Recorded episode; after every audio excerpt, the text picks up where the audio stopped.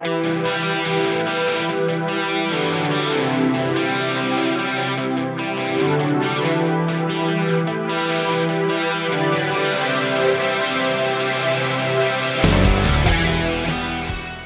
people. Welcome to episode 8 of Thief's monthly movie loot, still on lockdown.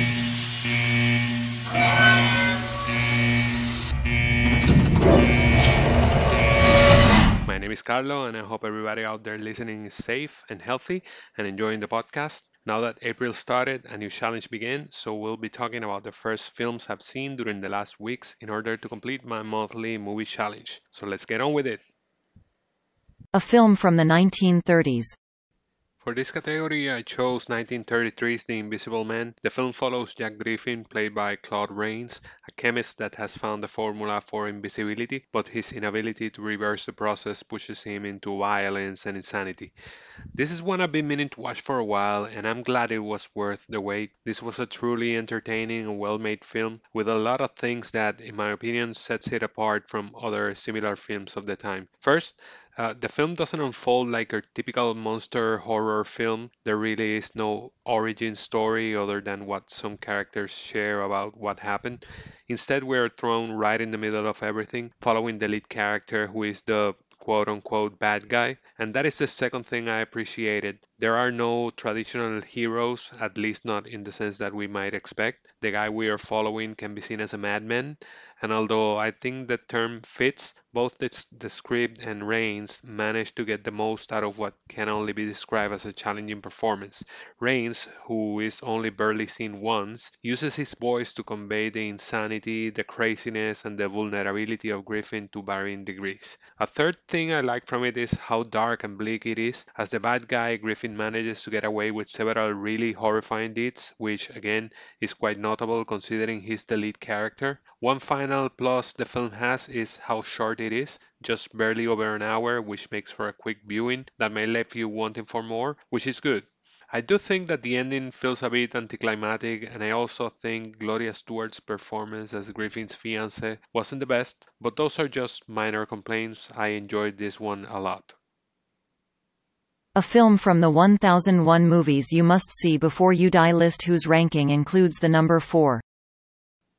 For this category, I chose The Graduate, which sits at number 457 on the 1001 list. This is yet another one I had been meaning to watch for a long time. The film follows Benjamin Braddock, played by Dustin Hoffman, a college graduate that is struggling to find a proper goal in his life and ends up in a relationship with Mrs. Robinson, played by Anne Bancroft an older woman that also happens to be the wife of his father's law partner. Eventually, he falls for Elaine, Mrs. Robinson's daughter, played by Katharine Ross.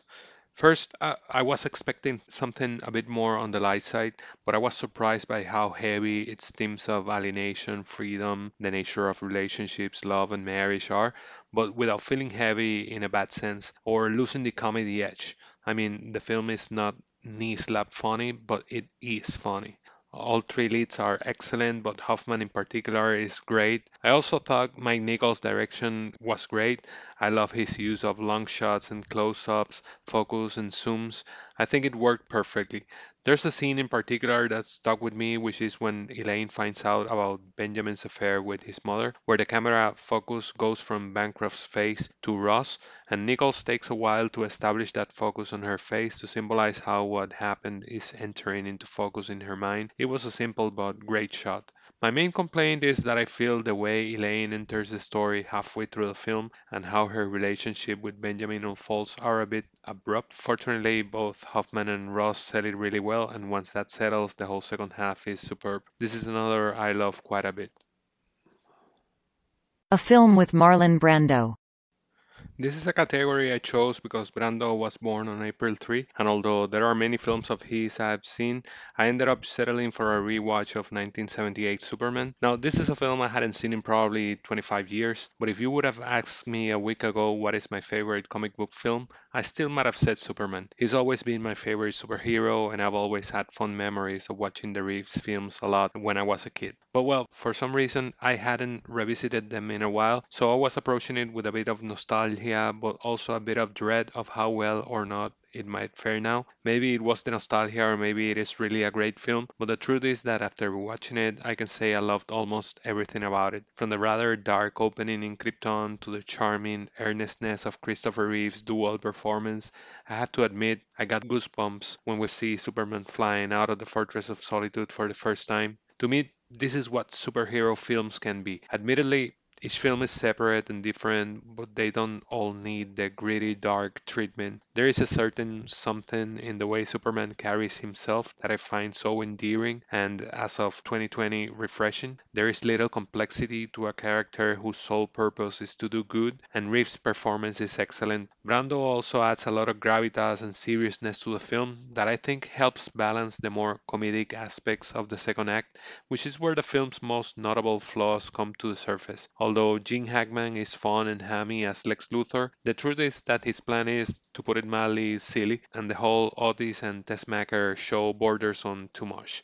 Still, there's so much to love here that I can't complain. This is still my favorite comic book film. A biblical film.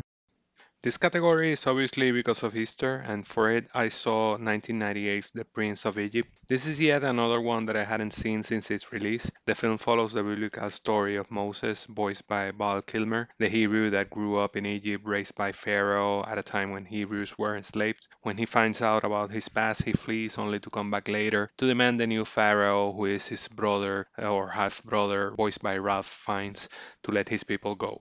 I remember liking this one a lot back in the day, so it was another pleasant surprise to see how well it held up. I love the changes made to the story in terms of the relationship between Moses and Pharaoh, although as someone who studied the Bible back in the day, I wish they would have fleshed out Aaron more and how Moses' doubts and insecurities played into the story. Still, I understand the writer's desire to focus on this brother relationship instead. The voice talent from everyone is great, the cast is great. You have Kilmer and Fiennes, but also Jeff Goldblum, Sandra Bullock, Michelle Pfeiffer, Danny Glover, Patrick Stewart, and many more. Most of the songs are also quite memorable, with Playing with the Big Boys being the highlight to me. The animation is gorgeous and the direction is great. I saw it with the kids, and although the story was perhaps a bit too complex for them to understand, I think they still liked it, but I really enjoyed rewatching this as well. A road trip film. I chose this category for Read a Roadmap Day, celebrated on April 5. I saw Abominable, the 2019 animated film. Before I comment on the film, I have to ask, what is it with Hollywood and Sasquatch Yeti films lately? It's like there have been a handful in the last two or three years. But anyway, this one follows G, voiced by Chloe Bennet, an introverted teenager that sets out to help a Yeti who escaped from a research facility to return to the Himalayas. She is joined in her journey by Peng, a younger friend of her, and Jin, who is Peng's cousin. This was obviously another choice for the kids, but I thought the film was simple but good fun. The film does fall into some cliches, and there is not a lot of depth to the story, but the animation is great and the story is funny. Not much else to say about it, it's good.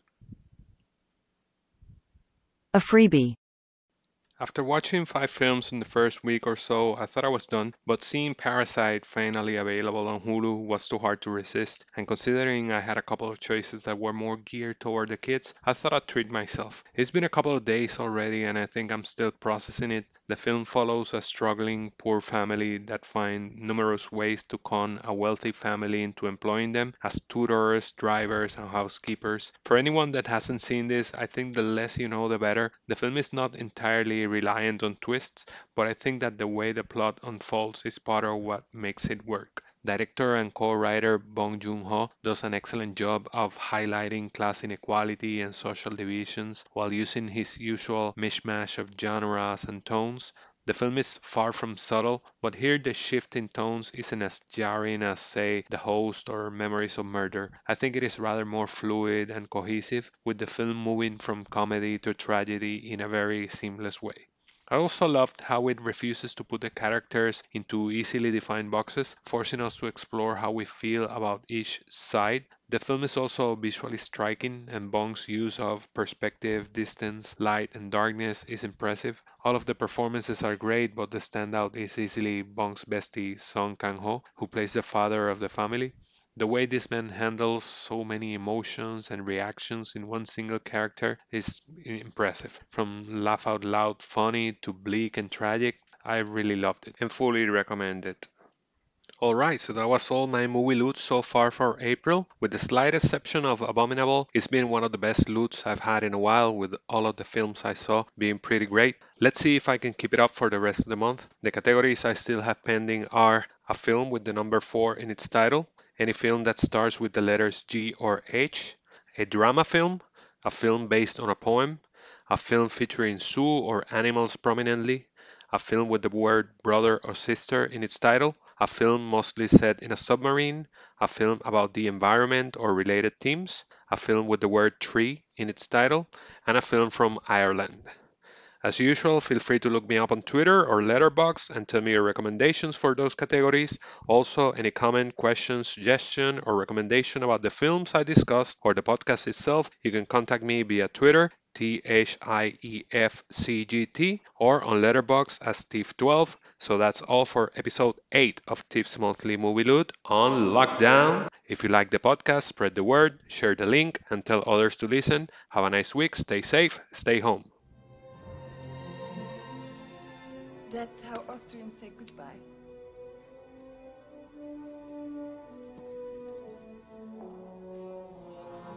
And this is how we say goodbye in Germany, Dr. Jones.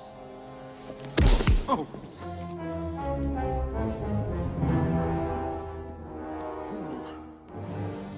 I like the Austrian way better. So did I.